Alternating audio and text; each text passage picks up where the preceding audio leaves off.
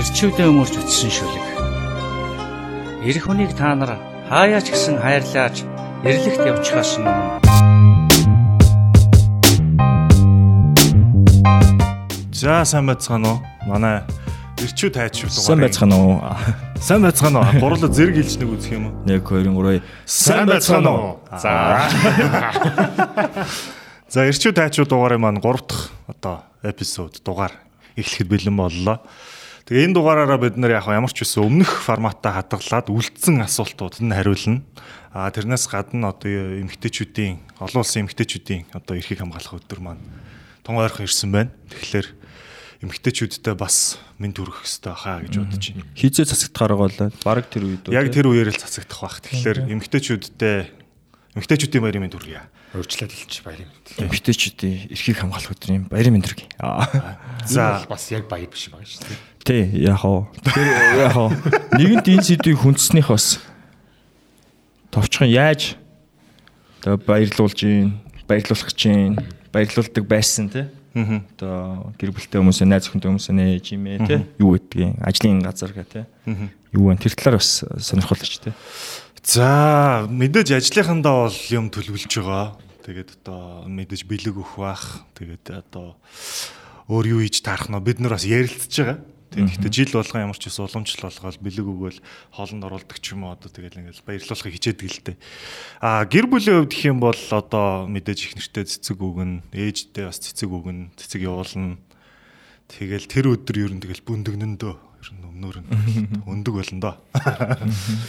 Та хоёрын хувьд Ташийн хувьд За би бол яг уламжлал ёсоор хийдэг юмудаа бол хийн. Тогтцсон юмнуудаа те. Гэр бүлийн ойрын хүмүүсээ баярлуулна, ажлынхаа ажлын зарим хүмүүсийг баярлуулах бах. Тэгээд бүтэнсээ өдөр юм чинь хоол хийх бах. Бүтэнсэд шүү дээ нэрэ. Тэгээд бүтэнсээ өдөр юм чинь хоол. Гэртээ Тэгээд ер нь бол гоё өдөр болж. яг хуу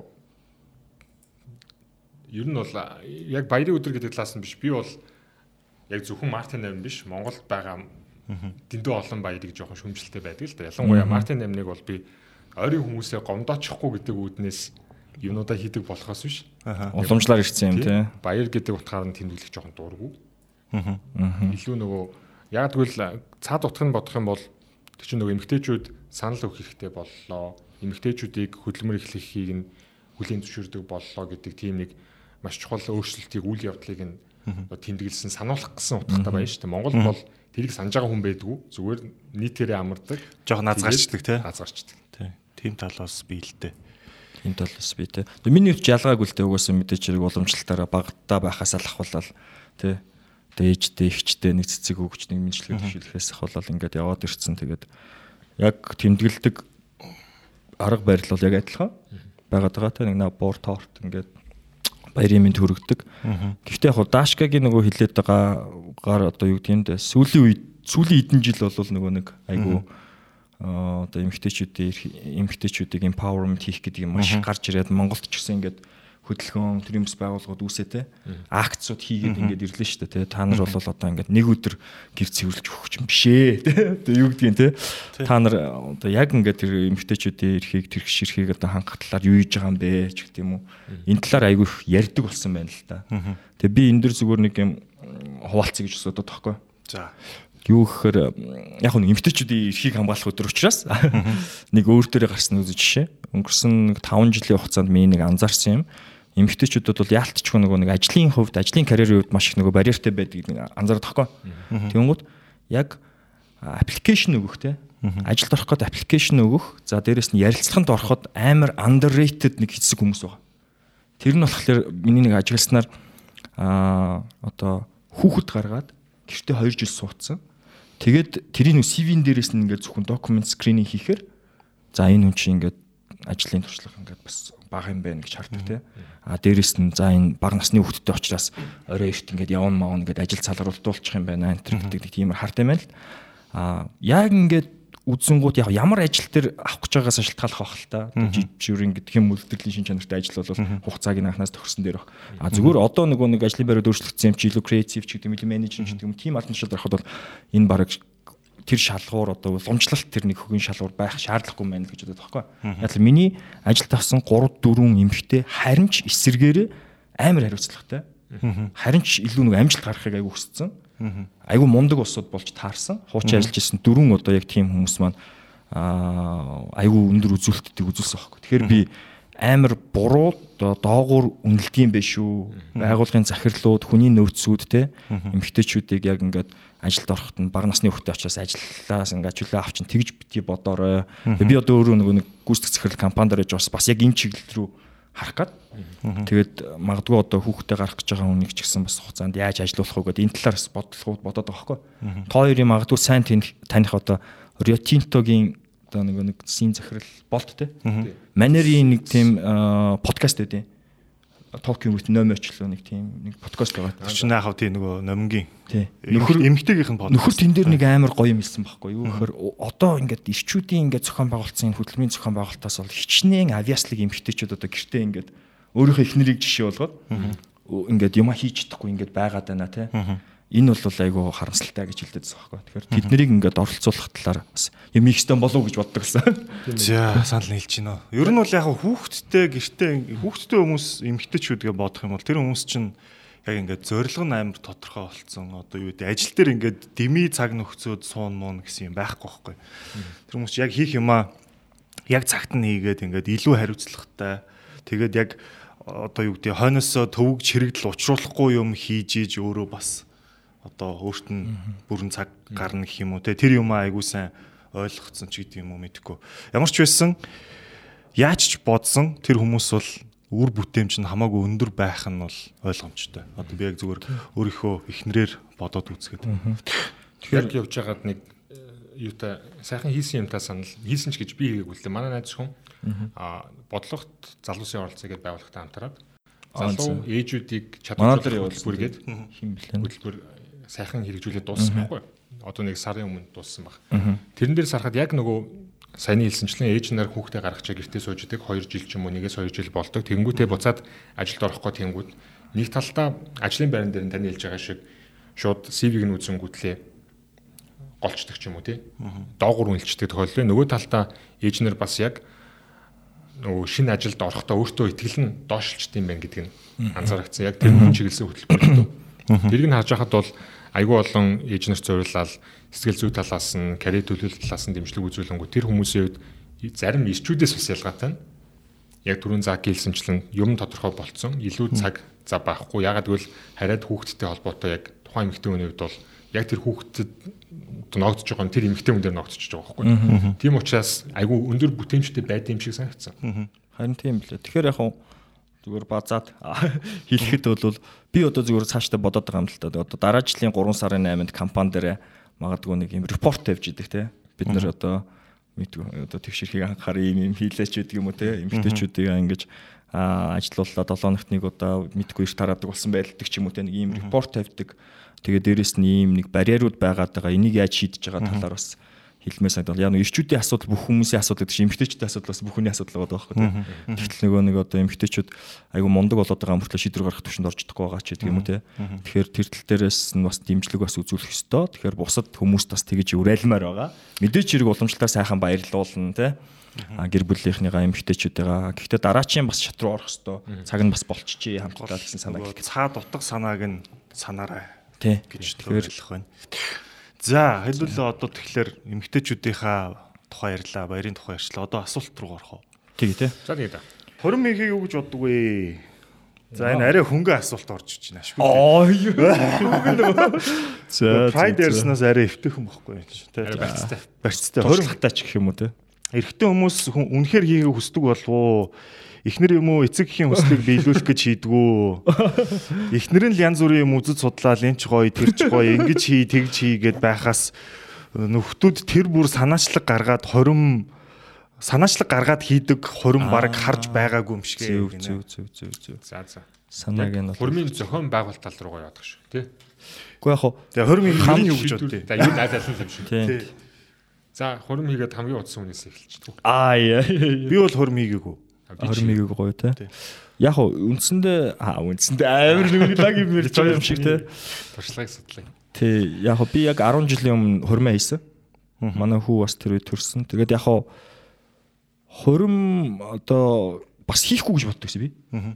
ингээд мэдхгүй тэгээ нөгөө нэг бидний үе чинь бас ингээл гарч ирээл заавал нэг тийм амар найр хийгээл 300 400 баг ми танихгүй нэг дуудаал ингээд хийх нь хинд эрэхтэй ингээл ингээл боддог байсан байхгүй би. Тэгээ эхнэр бит хоёр чи ерөөхдөө одоо баг 17 8 тагаас нийлсэн асууд тэгээд ингээд дутцсан байсан 25 таа хурим хийсэн л тэ. Тэгээ яг хурим дээр ингээд яагаад байгаа зүгээр миний зүгээр бодлоор хөнгөн өөрийнхөө хэмжээнд бодож байгаагаар нэг дараа нь ч болтгоо ёслчул бас зүгээр юм болоо да гэж бодсон. Яг л нөгөө эмгтэн хүмүүс манас тэрийг хүсчихвэл бид нэг л баг болж байгаа юм чинь нөгөөнийхөө бас хүслийг биелүүлээд хүндэтгэх болов уу гэж бодож байгаа. Би тийм бодолтой байсан. Тэгээд яг олон хүмүүс хэдийгээр мөнгө нь байгаад болцоон байлаа байлаа гэдэг нөгөө тайминг таарж өгдөггүй асуудалс байдаг. Хөрөмчин бас нэг жоохон хийхээр нэг тийм зохион байгуулалтын ажлууд шаарддаг юм байдаг.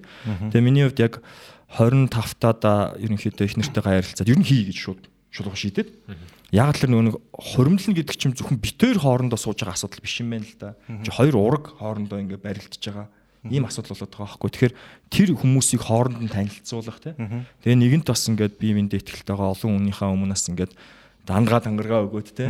Ингээд тий чин зүйтэй болов гэж бодоод миний хувьд яг солонгос сурж байхдаа 6 сар чөлөөгөө аваач хурж ирээд тэгээ төрмийнхаа манай ихнэр хүүхдтэй гаргацсан. Жохон байсан манай банд тэгээд бид хоёр хурмаа хийсэн.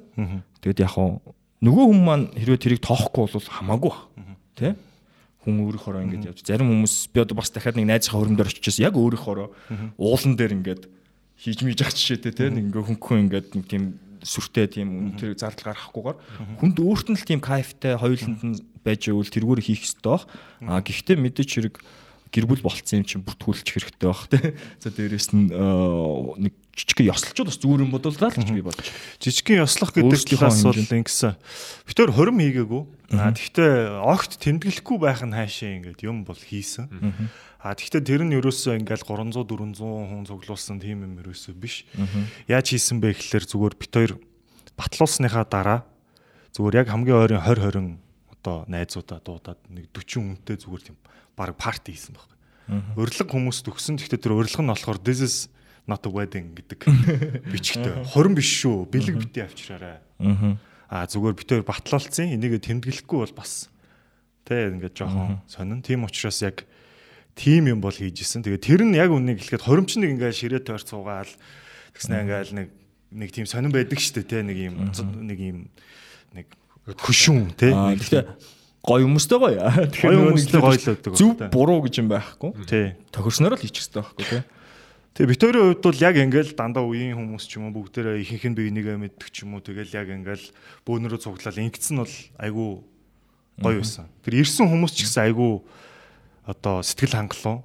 Тэрнээс хойш бараг л нэг нэг 2 сарын турш амар ууснаа ярьсан. Уулзах болгоно яас амар уусан шүү.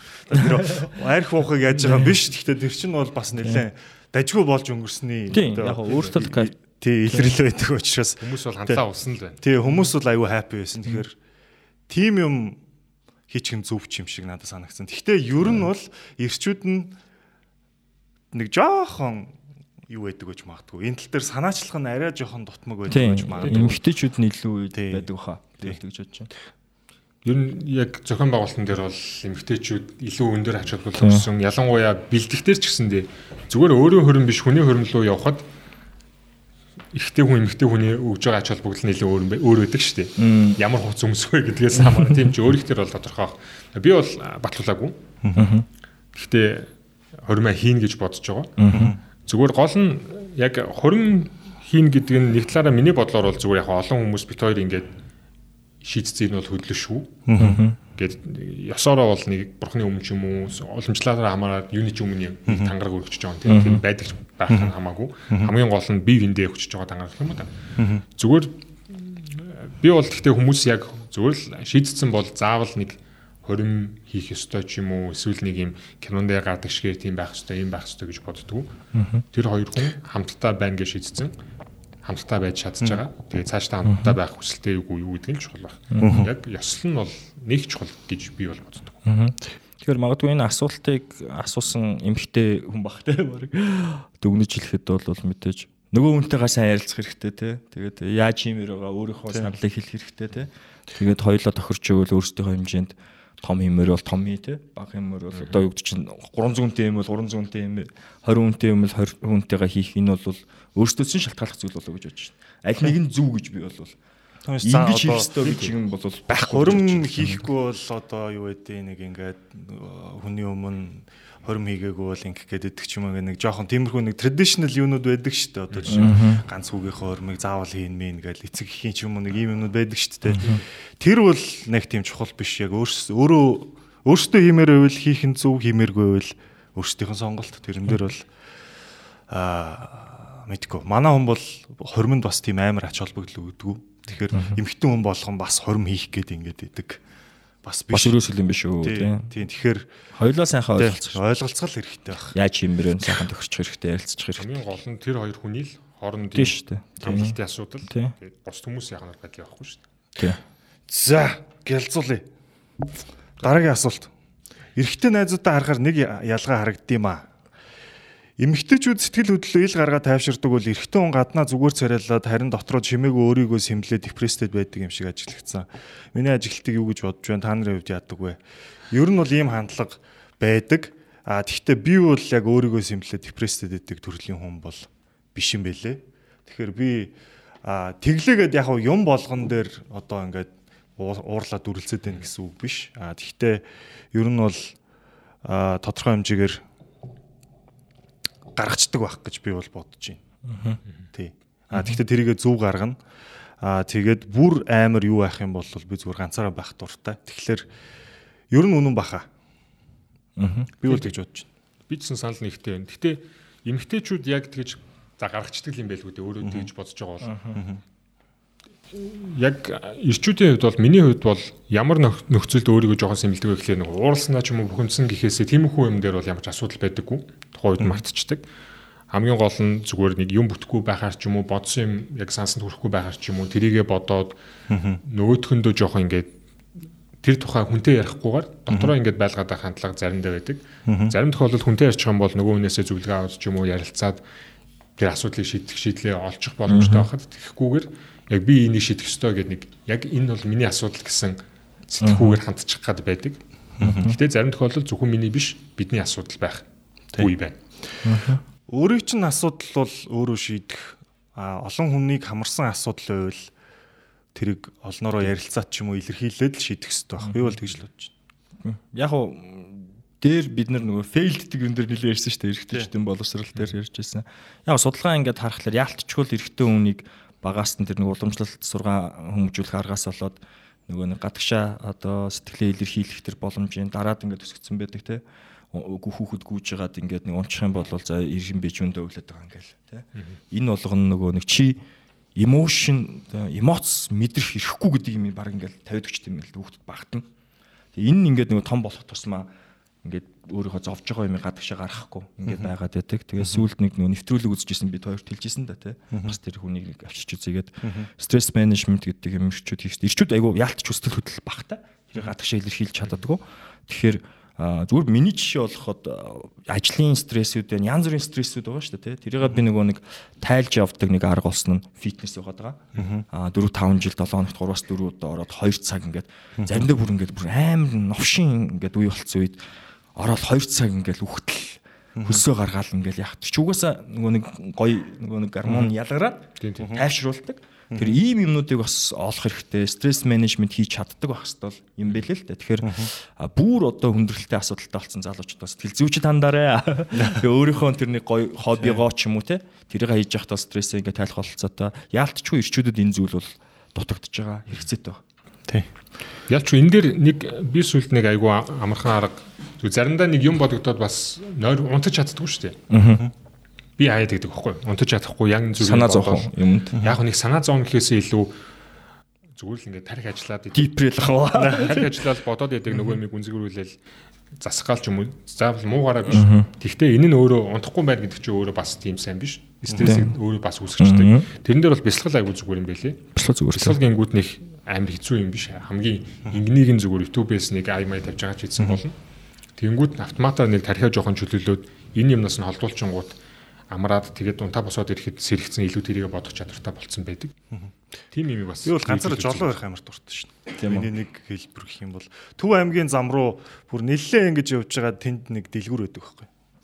Нэлээ явгоот байд юм да баг амчгүй зөө. Тэр дэлгүүр рүү ороод нэг юм авч уучаад буцдаг байхгүй.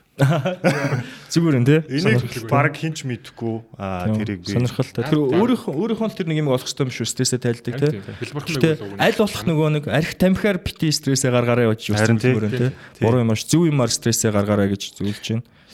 За. За дараагийнх. Их нэртэйгээ гэрлэнэ гэж хамгийн анх хизээ ямар үед бодож исэн бэ? Яагаад хөөхөн түүх сонсомоор байна. Ер нь эмхтэн хүмүүс гэрлэх эмхтэйгээ яаж мэддэг вэ гинэ? Эрэгтэй хүмүүс. Ихтэй хүмүүс. За энэ дээр би нэг шууд санаанд орж иж байгаа хоёрыг бэлж яхад ярьж явах те. Шууд хүмүүсийн цаг бол үнэтэй. Гэтэл өөрөө олон юм яриад байдаг. Яг уу би нөгөө нэг саяхан нэг саяхан шиг олон жилийн өмнө нэг тийм артикл ингээд уншиж чад. Ер нь бол 17 8 9 дөдөө ч гэх юм уу суусан хосууд, нийлсэн хосууд яг бүтэлтэй гэр бүл болох нь одоо а, магадлал баг байд юм байна л да. Яг л чи амар сэтгэл хөдлөлөөр ячиж байгаа. Ирээдүйд хэн болох гэж байгааг нь мэддэхгүй. Тэгэхээр энийг болохоор стартап компани шиг гэж нэрлэдэг байгаа байхгүй. Тэ? Стартап компаниудын ирээдүйн нь бол Failдэг. фейлддэг тий. Аа гэтэл 30 гарч ирээд ингээд хүнтэй суулцах юм бол яг M&A шиг гэж байгаа байхгүй. Амар партнершип байдаг, партнершиптэй байдаг. Тэгэхээр энэ айгүй бат бөх болт ингэ л да. Тэгэхээр магадгүй зүгээр мэдээж өөрийгөө таньсан, ингэснийхаа дараа зүгээр хүнтэй гэрлүүл бас зүгээр байдаг бах. А гэхдээ та багада би одоо нэг 17 8-таа ингээд нийлээд гэр бүл болцсон юм шүү дээ тий. Тэгэхээр а яг ингээд бүтцэн миний одоо амьдралдаа хамгийн том амжилттай бүтээсэн стартап бол манай гэр бүл гэж боддог байхгүй. Эргээд харахаар бид хоёр бие биенийгээ асар их өөрчилсөн. Тэр хүн намайг хүн одоо болгоцсон. Хүн болгосон. Амар нөлөөлсөн. На- намайг Тэгээ ингээд өсгсөн. би биенийгүүгээр өөрийгөө ингээд төсөөлөх юм боломжгүй болчихж байгаа байхгүй. Тэгэхээр а мэдээч хэрэг доктортой байдлаа бодох юм бол жоо хожуу гэрлүүл бас зүгээр бах тий? А, цаг хугацаагаа хараад тий? А, зарим улсууд айгу сонирхолтой 5 сар олонготой гэрэлчдэг тэгээд энэ бас хэцүү. Ядаж нэг жил тойрж үзэх хэрэгтэй тий? Характер нь яадгийг тэгэхээр а гэхдээ үнэхээр сэтгэлчин ингээд явж байгаа бол бид нар чинь хүн шүү дээ гоё романтик тий? Яваад үзээд туулаад бүтэлтэй болох юм бол ингээд хамгийн том амжилттай стартапаач бүтээж магадгүй шүү таа гэж би илмэр Гэрлээ гэж яг хизээ утсан бэ? гэрлий гэдгийг үү? Тэгээд 25 та та Сайхан юм шиг. сайхан жишээ. Нилээдэн жилийн те. За миний хувьд гээд тэгэхээр э, ер нь яг гоо гэрлэх эмхтэйгээ яаж мэддэг вэ гэдэг асуултан дээр бол мэдгүй мэддэг л юм ингээд Зүгээр энэ хүнтэй л суух юм байна. Зүгээр ингээд цаанаасаа нэг тийм одоо юу гэж нэрлэх хэвтэй нэг тийм зөв мэдрэмж те Тэгээ угаасаа энийг чинь нэг ийм амар ийм болохоор тийм ийм партнершип гэж бодох биш. Ерөөсөө яг энэ хүн л юм байна. гэдэг яг нэг тийм мэдгүй нэг юм пазл ингээд нэг нийлүүлж байгаа юм шиг тий яг нэг юм таарчлаа гэх нэг ингэдэг шүү дээ. Тэрэн шиг миний хувьд бол угаасаа л энэ хүнтэй суух юм байна гэдэг бодол анханасаа байсан. Шууд л төрсөн. Яа яагаад тийм зүв санагдсныг би бол тайлбарлаж чадахгүй. Мэдрэмж. тийм мэдрэмжтэй. Аа тэгэнгүүтээ гэрлэнэ гэж анх хизээ ямар үед бодож исэн бэ гэдэг тэгэхээр аа үерхэд нэг 6 сар хэрэг болж исэн баха. Ер нь бол яг шулуун хэлэхэд бол яасан юм аа. Уучлаарай. Аа ахтай нь яг уу манай нэг ахтай байхгүй юу? Ахтай нь яг уу жоохон буруу хэлнөөс эхэлж исэн. Аа яг уу яг юу болсныг нарийн яриад яг уу яг айгу personal орж ирж гин те. Жоохон буруу хэлнөөс эхэлсэн. Аа тэгэнгүүтээ ахтай тэгэл нэг тийм жоохон family drama болно шүү дээ те. Тийм тэгээд жоохон family drama болсон. Аа тэгээд яг уу яг team юмн дээр манай хүн яаж хандл хийж байгааг би яг хаа ингээ харсан байхгүй юу. Яг одоо юу кимдээ юу гэж тайлбарлахыг айгүй хэцүү байна. Гэхдээ яг ерөөсөө л энэ хүн л юм байна. Яг энэ одоо тэр драмаг хандл хийн гэхээсээ илүүтэйгээр яг миний талд миний төлөө одоо байсан ч гэх юм одоо юу гэж тайлбарлах хэвтэй одоо айгүй хэцүү байна. Гэхдээ ер нь бол яг тэрний дараа тэр драманы дараа би зүгээр аа ерөөсөө л энэ хүн л юм байна. Энэ хүнтэй суун гэж бодсон. Аа тэгээд яг ямар үед бит хоёр Вьетнамд явж байгаад нөгөө Халонг Бэй гэж байдаг шүү дээ. Халонг Бэйд би яг надтай гэрлээч гээд э, одоо гуйж исэн. Одоо пропоз хийж исэн. Тийм тэгээд Вьетнамд Вьетнамаас нь одоо бас тэр бүгж мөгжийг аваа. Бүгж нь жоохон томдож момцсон. Гэхдээ яхаа тэгээд хүний л амьдрал шүү дээ. Тий, тэгээд айгу сонио. Тэр чинь угаасаа л яг тэгэл хүнд төртгөл юм байл. Яг зүв мэдрэмж. Тэрийг бол ийм болохоор ийм гэж бодох биш. Яг ингээд амар naturally гараад иртгэл мэдрэмж. Тэг яг Яасан бах. Энэ дээр тийм загтаа бол санал нэгтэй байна. Тэр чинь аажим аажмаар явж байгаад нэг мэдхэд л нөгөө тийм энэ нэр болох юм байна гэдгийг ойлгоцсон байгаа тийм. Гэхдээ зүгээр яг хуу асуултын э, сонирхож байгаа нэг яг тод үлдсэн зүгээр дурсамжуудаа л ярьчих ярьчих гэж би бодлоо. Аа би гэрлээг уугаад гэхдээ. Гэхдээ зүгээр яг энэ хүн муу юм байна гэж бодож исэн. Бид хоёр нэг уулзаж эхлээд нэх удааг байсан юм аа. Тэгсэн чинь айгүй тийм жижиг юм зүгээр надад амар тийм гүн сэтгэл төрүүлсэн нь. Зүгээр нэг би нэг хоол мол идэх гэж үлээ дээ. Бид хоёр нэг гэрт ингээ байж исэн чинь хаалга тогшоод нэг нөгөө хор цацсуу мацсуу гэдэг хүмүүс ороод ирдэг швэ. Нэг тийм ихч орж ирээд. Тэгэд юм хум цацж масж байгаа. Тэгэдсэн чинь тэр хүнийг галтгоондоо оруулаад суулгаад. Айгуу гоё хооллоо дайлаад ингээд айгуу гоё тэгээ гаргасан байхгүй. Тэгээ манай имиж гэсэн ерөнхийдөө тэгдэг байсан. Тэгээд сүүлд нь бодоход айгүй манай имэтэй төстэй үйл гарсан байлээ. Гэхдээ яг тухайн үед бол би тэгж бодоогүй. Айгүй тэр хүнтэй гой харьцаж байгаа надад амар гүнстгэл өгсөн. Яг л ямар ч хүнтэй гой харьцдаг яг тэгээд яг тиймэрхүү төрлийн үйлдэлүүд айгүй их байсан л та. Тэгээд тэр бол зүгээр нэг жишээ байсан. Тэгээд тэрнээс гадна нэг тийм за хүний өөрийнх нь гой сэтгэлээс гадна миний бодлоор ихтэй хүнээс бас тийм байж магадгүй нөгөө мэдрэмжийн төвшин ойролцоо байгуул их амар юм уу гэж боддог. үнэт зүйл ч юм уу тий. Тий, үнэт зүйл нь ч юм уу эсвэл миний хувьд бол хөгжим айгуу чухал байдаг. Зарим тохиолдолд уран зохиол айгуу дуртай. Тэрнээс айгуу их кайф авдаг. Үргэлж намайг яг бүрэн олгоно гэж байхгүй. Гэхдээ намайг тэр юмнаас ингээ бүр ингээ кайф аваад бүр ингээ жаргаад ингээ бүр ингээ нүүрэнд ингээ нар мишигээд байж хаад тэр хүн намайг яг миний тэр гоё мэдрэмжийг ойлгож байгаа байхгүй. Ерөнхийдөө зүгээр ойлгохоосаа гадна миний тэр мэдрэмжийн тодорхой хэсгийг бас тэр хүн мэдэрч байгаа надад мэдэрсэн. Тэгээд миний би нэг айгуу дуртай Японы хамтлагт айгуу дуртай байхгүй юу? Дээр үеийн рок хамтлаг X Japan гэдэг.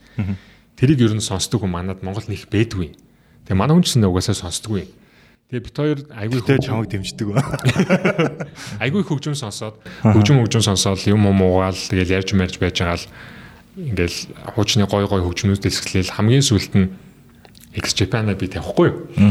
За энэ миний үнэхээр дуртай хамтлаг. Энэ дууг нь бол би сонсоод дотор ямар нэг юм болдог. Гэл сонсоол тэгэл манай хүн тэрийг бас натам сонсоол. Энэ дууг үнэхээр л хамгийн төсөлтөнд сонсох ёстой юм байна гэл. Би тэгэл за за. Зөв зөв. Яг дүгнээд хэлэхэд дүгнчих гэдэг те.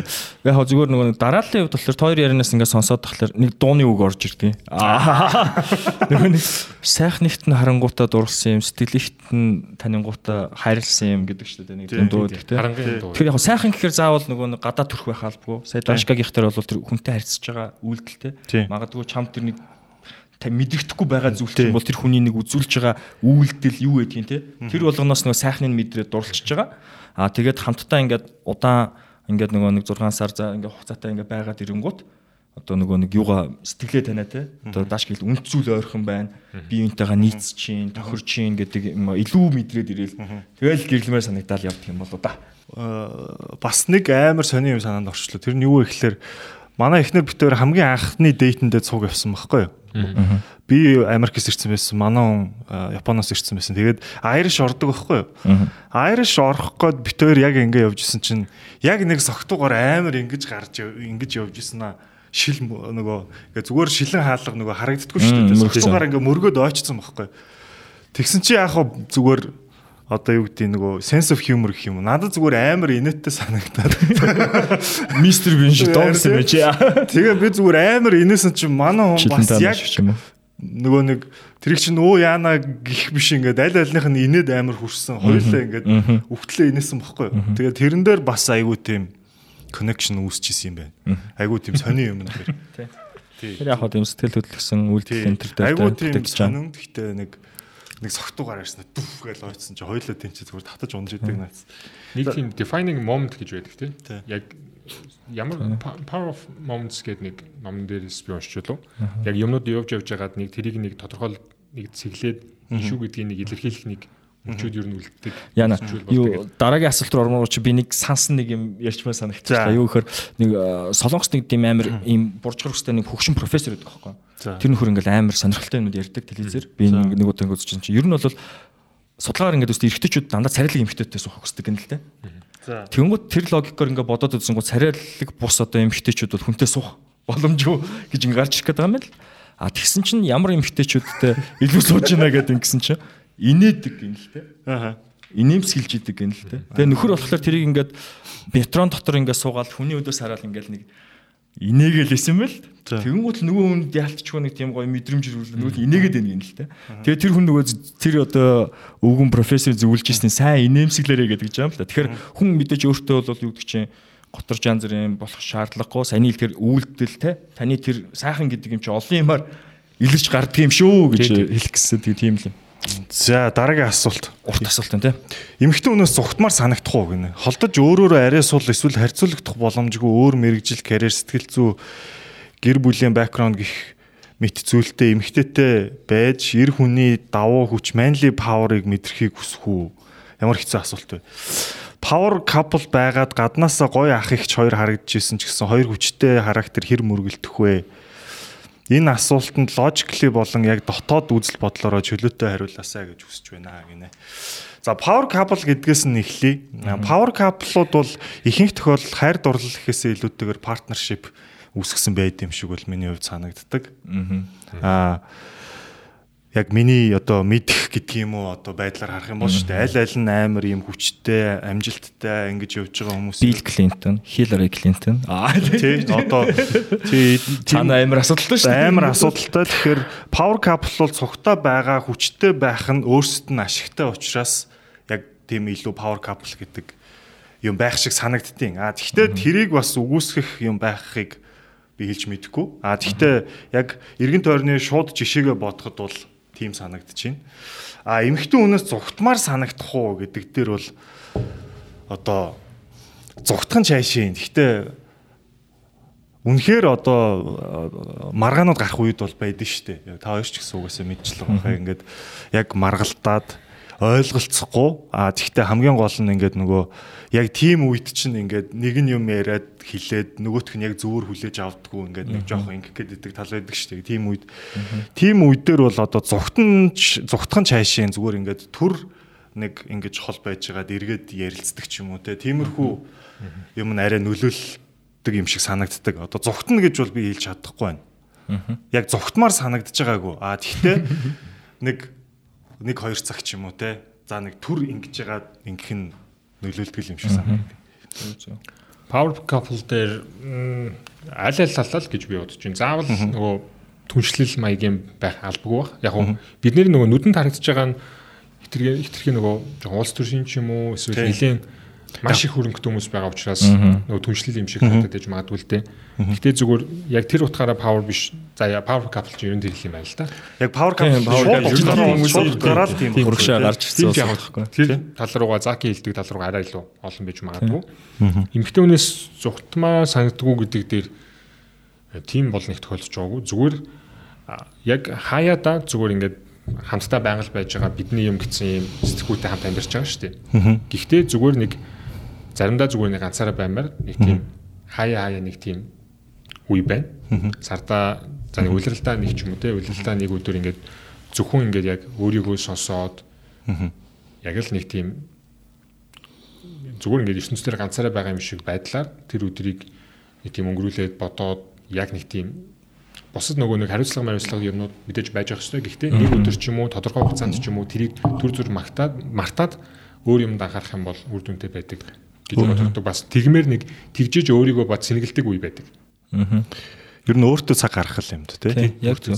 Юу за би power couple яг адилхан бодолтой байна тий. Хөвчлэн нөгөө нэг зүгээр миний мэдхээс ч гэдэг юм уу мэдээж ширэг хүн болгол хосууд болгол адилгүй л бахал та. Гэхдээ л хөвчлэн мэдтгүүд нь бол яалтчгүй л төрөний байдлаар тэ цаанаа нэг тийм сонин хэлцээтэй наана нөгөө нэг хитрхи партнершип маяг байдаг юм. Олон жишээлбэл ингээд нүдэн дээр амар лаг юм шиг харагддаг мөртлөө цогтой амьдртгүй хүмүүс байдаг шүү. Тийм жишээ. Тиймэрхүү жишээнд би бас мэддэг учраас тэгж бодод байна л та. За Эмхтэн хүнс зүгтмаа санагдах уу гэж байна. Энэ мэдээж байна. Тэг хүн л болсон хүн ингээд нэг тийм ёо цаа бүр ингээд нэг залхаал те ингээл үгүй одоо янз бүрийн хүн бодол төрн шүү дээ. Энд төрдөг асуудал واخхой. Тэгэд яг тоо хоёр хэлж байгаатай санал нэг. Ягаад гэвэл яг өөрийн орон зайгаа бие биендээ нөгөө ойлгуулж чадахгүй. Өөрийн гэсэн орон зайгаа бий болгож чадахгүй болохоор л мөргөлдөд идэм болов гэж бодсон. Тэгэхээр эрэгтэй ч гэлтгүй эмэгтэй ч гэлтгүй бие биендээ тэр нөгөө нэг өөрөө гэдэг те тэр нэг хэсгийг нь бол олгох хэвээр гэж бодож байгаа. Би нөгөө нь эхний эпизод дээр ярьжсэн те нөгөө хүний сэтгэл зүйн тэнцвэртэй байхад өөрөө гэр бүл ажил гэдэг ингэ байж байгаа. Тэгэхээр яг яг тэр нэг өөрийн гэсэн цагуудаа бие бинийгаа хүндэтгээд гаргаж өгөөд аа тэгээд гэр бүлийн цаг дээр ингэ байгаад байх юм. Илүү доктортой л авах. Тэгхгүйгээр одоо нэг нэгийг гаргахгүй ч гэдэг юм уу те гэрэлчлээ гэл нөгөө нэг хорж байгаа юм шиг ингэ цагдаа лээж болохгүй шүү дээ те. Ингийн бол улам энэ асуудал бол үүснэ. Бие биенээсээ зүгтмаар санагдах үед бол гарнаа. Тийм учраас аль болох нөгөө өнөө хүндлээд нөгөө хүнийхээ одоо өөрийн орон зайг нь олгодог те. Хинрээ та одоо явахт нь ингээл учир зүггүй хардаал яриад авахгүй те. Нэг тийм ядч байхаас ахуулаад эхлэн шүү. Тэгэхгүй бол хайр дурлал гэдэг чинь нэг юм хорчж байгаа асуудал бол биш шүү дээ тийм ээ Тийм. Ялч нөгөө хүний цаг гэдэг чинь хичнээн миний хувьд тэр хүн хамгийн чухал хүн байсан ч гэсэндээ би цагаа бас зүгээр хоолоор жишээ авах юм бол стейкэн дуртай. Миний одоо хань хамт байгаа хүн стейк шиг гоё Үгүй чи бууз идгээд ээж болохгүй шүү дээ. Тий. Хажуугаар нэг лавшаа шиг найзуудтайгаа уулзмаар байдаг. Тий. Нэг лавшаа тусаа гэдэг шүү дээ. За хэдэн асуулт үлдсэн бэ? Ялцуулах уу? Одоо хурд урд явж байна. Тэгэхээр явж байна. Ханаас ямар мэдээллээр үр хөвгтө хүмүүжүүлэх арга ухаан суралцдаг вэ? Тэр талаар ер нь нийт ирчүүдийн хэдэн үн боддог цаг сэтгэл гаргаж судалдаг бол гинэ. За ханаас ямар мэдээллээр гэхээр мэдээж хэрэг яах вэ ингээл одоо манай ээжийн мэгний өвөөгийн ч юм ингээ уламжлалт яах вэ ингээ нөгөө ингэдэг тэгдэг гэсэн юмнууд тодорхой хэмжээгээр байгаа. А нөгөө талаас их юм бол одоо орчин үед ч яах вэ бас тэгэл яг уламжлалт юмар 100% одоо ажиллахгүй учраас өөрийгөө хөгжүүлж явах хэрэгтэй. Тэгэхээр Би бол яг хүүхдэд төрөхөөс өмнө яг тийм сургалтанд хамрагдчихсэн. Вау. Тийм тэгээд а одоо жишээ нь ингээл нөгөө гиз мэд зүглэгчээл хөвтүүлж мөвтлээ тэ тэгснэ яг нөгөө хүүхд төрж байгаа бичлэг харуулж маруулаад хүүхд тэрхийг ингэж мингээл ер нь нэг тийм сургалтанд бол хамрагдчихсэн. А тэрнээс гадна болохоор өмнөх би юун дээр ярьжсэн шин монгол хэллэр бас ном ном олоод унших юм болдгоо болохоор би Amazon-оос бас нэлээд ном захиж авчруулж уншижсэн. Тэгэхээр боломжоор л ер нь бол цаг сэтгэл гаргаж яхахыг хичээж байгаа одоо хүмүүжүүлэхийг хичээж байгаа. Гэхдээ одоо юу гэдэг яг Америкийн ном тэгэхээр Монгол бас таарахгүй юмнууд байх гэдэг. Тэгэхээр аль болох аа зөв юмнуудыг аваад хаях юмнуудыг хаяа тэгээд их хөстөл болов. Би бол тэгж байгаа. Аа нийт ирчүүдийн хэдэн хувь нь гэдэг дээр бол би одоо бас хэлж мэдэхгүй. Гэхдээ хэдэн үн боддог цаг сэтгэл гаргаж судалдаг бол гэж байна те. Яг баг байж магадгүй. Баг байгаа учраас магадгүй энэ ирчүүд хайж би явж яж магадгүй. Зүгээр яг миний хувьд солонгос нөгөө нэг манай хүү цэцэрлэгт явж эхэлсэн хилд ч гэсэн тэнд орж эхэлсэн. Тэнд болохоор ингэ тийм л дээ. Өдөр болго ингээд багш нь хизээ одоо бизнес центрийн яагаад өнөөдөр би юм байдал юм байсан ингээл эцэгтэй өдөр болго ингэж бичдэг байхгүй. Гэртээ ингээд юм байсан нөгөө нэг хоёр тал хамтдаа нэг хүүхдээ өсгөж штэ тий.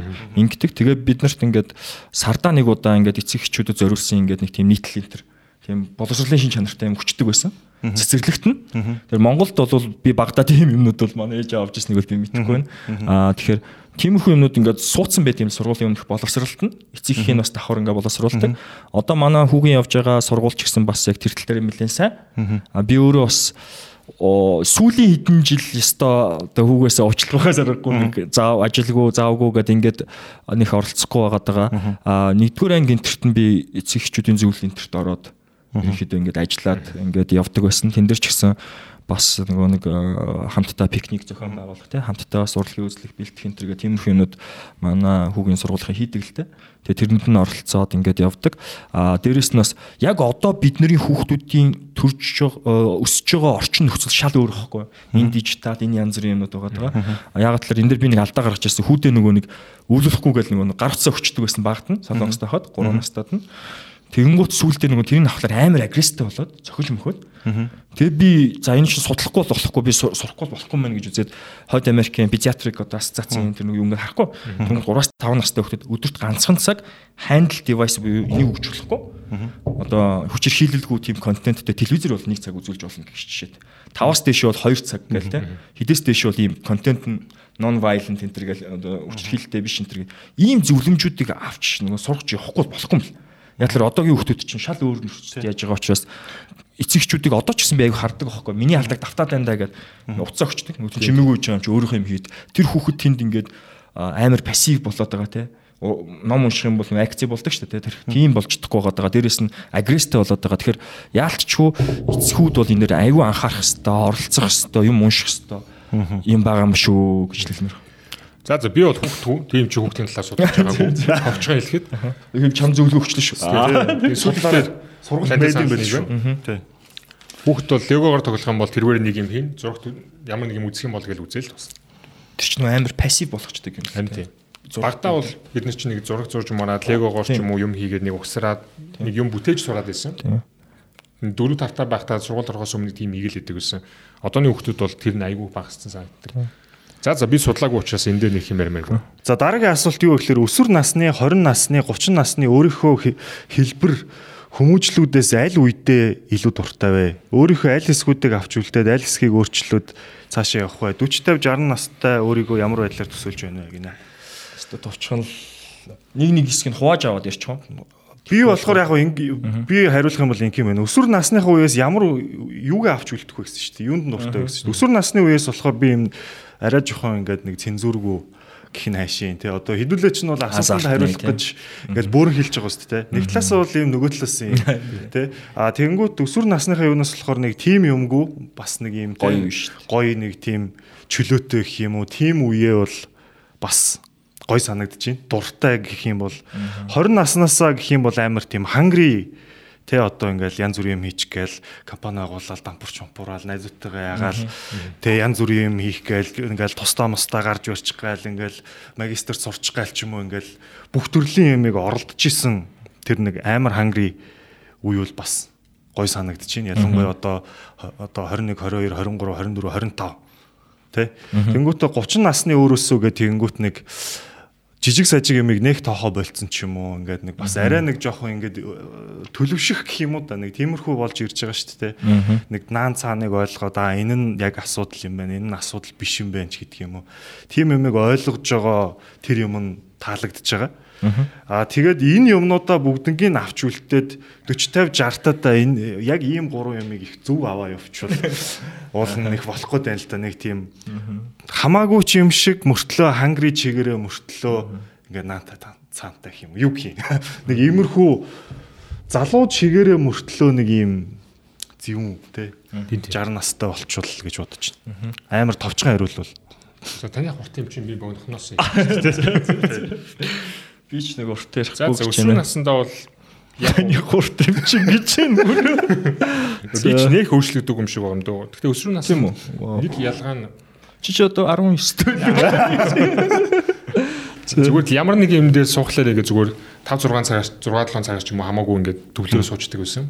Бүх юмыг ингээд хаагаад зүгээр л тэрэнд төвлөрөө л ингээд тэгж сууж чаддаг байсан. Одоо л тэгж чадхаа болсон байлээ. Тэгж сунгууд гэхдээ айгүй сайн юм надаас гардаг байсан юм санагддаг. Тэр тэр чадвараа бас эргүүлээд илүү сайн болгоод яг тэр баг үеийг шигэ буцаага болгочвол их зүгээр. За 20 наснаас бол 20 эдэн наснаас бол яг уу одоо бол надад нэг байгаа юм нь би доод үеийнхнийг аягүй сайн ойлгоод идэг л да. Дүүнэрийг аягүй сайн ойлгоод идэг хэвгүй. Дүүнэртэйгээ ярангууд 10 хэд мэдтэй 13 мөртэй хамаатны хүмүүстэй ярангууд би аягүй сайн ойлгож чадаад идэг. Дээшгээ ярангууд бас 30 эцтэй 40 мөчтэй ах нартай ч аягүй сайн ойлгоод идэг. Тэгээд нэг тийм завсар тий. Тий. Нэг гүүр яг нэг тийм гүүр шиг байгаад байдаг байхгүй. Тэгээд яг эцэлтэй бол яг өтлөхийн ирээд 40 50 60 да хүрсний дараа ч гэсэн тий яг хамгийн гол нь тэр доошоогоо 20 30 жилээр доор байгаа хүмүүстэй аягүй сайн ойлгоод тэр хүмүүсийг мэдэрч чаддаг. Тийшээгээ бас хүмүүсийг мэдэрч чаддаг. Яг энийг л алдахгүй явчих юм бол бус нь гайгүй байх гэж үзэж. Залуу чигээрээ зэвүүн байх л гэж байгаа шүү дээ. Товчхондоо бол. Товчхондоо сурж байгаа хүн нас аргалцахгүй залуу. Сурахгүй хүн залуу өссөн ч гэдэг байгаа шүү дээ. Тий. Амар ядрахтай нэг афоризм шиг. Уу яг миний хувьд бол зүгээр товчхон гялс ярьчээ. Аа өсвөр наснда би амар сахилахгүй байсан. Зөндөл урд нь ингээл ярьжсэн шүү дээ. амар сахилахгүй байсан, тийм амар азартны байсан. Тэгээд ээж аавынхаа боломжоор болгосноор гайгүй сурцсан. Яг өөрөөсөө жишэл واخгүй тэр чинь тий. Э, эргээд ингээ харахад намайг 100 хилний төвд явуулчихсан болохоос болохоор жоох илүү байсан ч гэдэг юм. Ингээ ботхолоор нэг миний нэг гайхамшигтай онцгойтой биш байсан. Тэгээ хичээлдээ гайгүй. Тэгээд амар сахилахгүй байсан. Тэгээд ихний ордныхаа би одоо сурхааны хардгууч гэсэн хүссэн үсэйг бол ихний ордныхаа нэг хоёр төрлөө бод юм уу? Сайн. Тэгээд ерөнхийдөө муу давмгаас үе байсан. Миний хувьд бол. Тэгээд яг тэндээс тэр үеэсээ бол яг нэг тийм сахилахгүй ингээд нэг далчхансан юм аа бас одоо ч гэсэн ингээд гаргамаар үе бас байдаг. Хүнд ингээд хадгалчмаар. За 20-од наснда болохоор чин бол одоо ингээд нөгөө нэг алдаанууд аягүй хийж үзчихсэн. Аа хүнтэй гэрлээгүй байсан тий.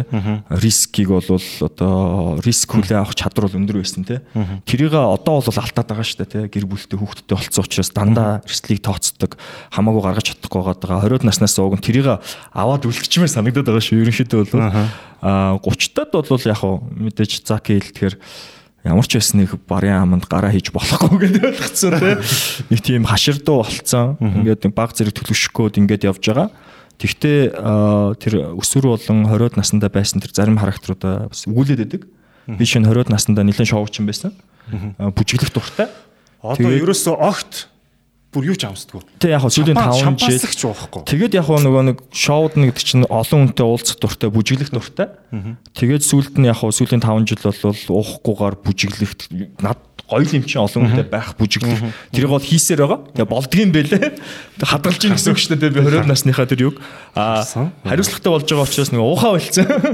Маргааш нь бас нэг хариуцлага өрсөж юмнуудаа хийх хэрэгтэй. Тэгээ тиймэрхүү байгаа. Тэгээд 40 50 наснда бол яахыг бол хармаар байна бодсон юмнууд бол багт.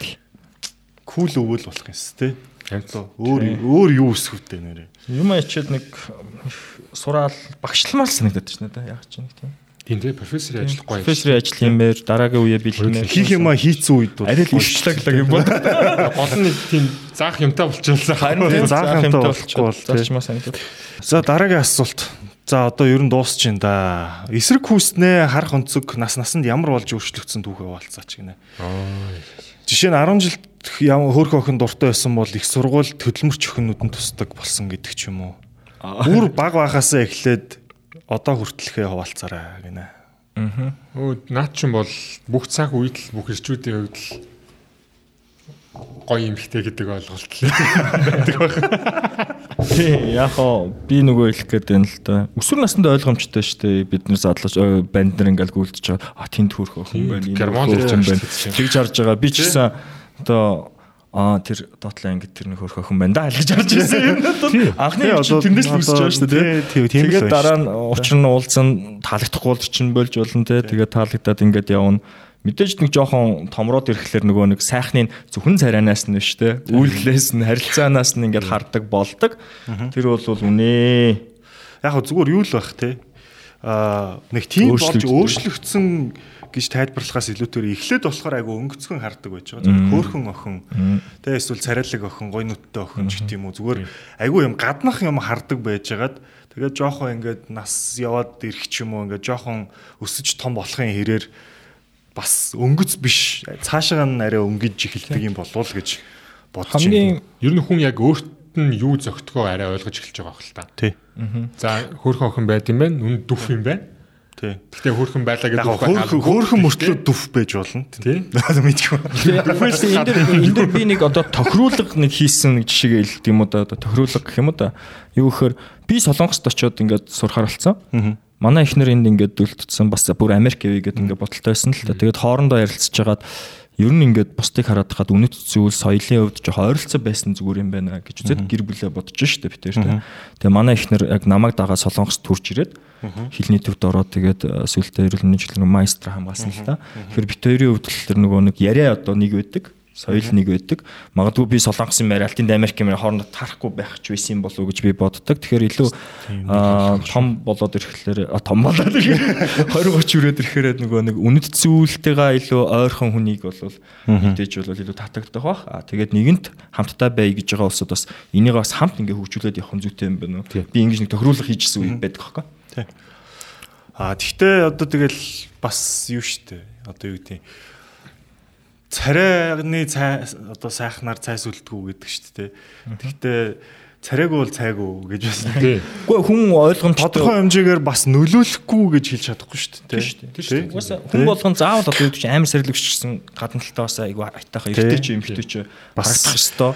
Ер нь сүүлдээ бол Ёстой. Инээс хэлж явах хэвээр Тий. Кип хилээд байгаа шүү. цараас хэлгээд. гадна нэг бие авч явалт тэгээ арчааны асуудал яригддаг шүү. Тий. Тий. Тэглэх бах. Юмаа цэвэрхэн тэгээд нэг айтайхан хүнтэй нэмсгэлэл. Тэгжэл тэр хүн тэгэл гайгүй л харагдана. Тий. Тэгэл мэдхгүй ихний мэдэмч угаас л гадаад вид юм чинь царайлаг эрэхтэй ч эмхтэй ч уулзахад бас хүс үсээгөө тэрс мөн солонгос ч амар тийм байхгүй. Гадна төрхөөр юусэн ингээд баг ямар ажилд орох нь хүрчээд идэх тийм амар газар л та. Тэгэхээр тэр 100 метрийн цанаас тэр хүний сэтгэлгээ гарахгүй шүү. Ишний шалгуур яалтч үгүй явчихсан юм аа. Тэгэхээр тэн дээр анхаарахаас аргагүй л. Аргагүй л дээ. Одоо ингээд бидний нөгөө нэг warm up маягаар ингээд туршилтын юм чинь дуусчихсан шүү дээ тий. Тэглээ одоо яанда. Юм руугаа Одоо serious сэдвүүд рүүгээ орно. Бид нар яг хаа эхний дугаараараа оршил хийсэн. Хоёр дахь бол бид нар яг хаа асуултанд хариулж Ер нь үзэж байгаа. Тэгээ хүмүүсийн бас Хэлтэй байна. Сонирхсан асуултанд хариулж байгаа. асуултанд хариулж байгаа. Тэгээ гурав дахь дугаар маань бол асуултуудаа дуусглаа. Одоо дөрөвдөхөөс бол бид нар зочин авчирна. Аа тэгээд бас нэг Тий. сэдв би санал болгоод байгаа тий. тий Э, Эрэгчүүдийн сэтгэл зүй тий гэдэг асуудлаар. тий тэгэхээр бид нар яг мэрэгчлэтнүүд авчираад тэгээд өөрсдөө жоохон асуугаад одоо жоохон deep юм руугаа орж байгаа шүү. асуудал одоо асуудлуудыг хөндлөнөө тэгэхээр одоо тэгэл дараагийн дугаар хүлээгээрээ. Тий. Тэгээ одоо шууд ингээд бэлтгэж дуусчих. байгаа. Би тэгэл дуусгая. За дуусаа Нилээн тий. удаан ярьчлаа, тэгээд. За гурлаач ажилдаа орё. За за тэгээ өдөр дууслаа. За за хамт байсан баярлалаа. Баяртай. Баярлалаа. Дараагийн дугаараар зочинтой уулзъя.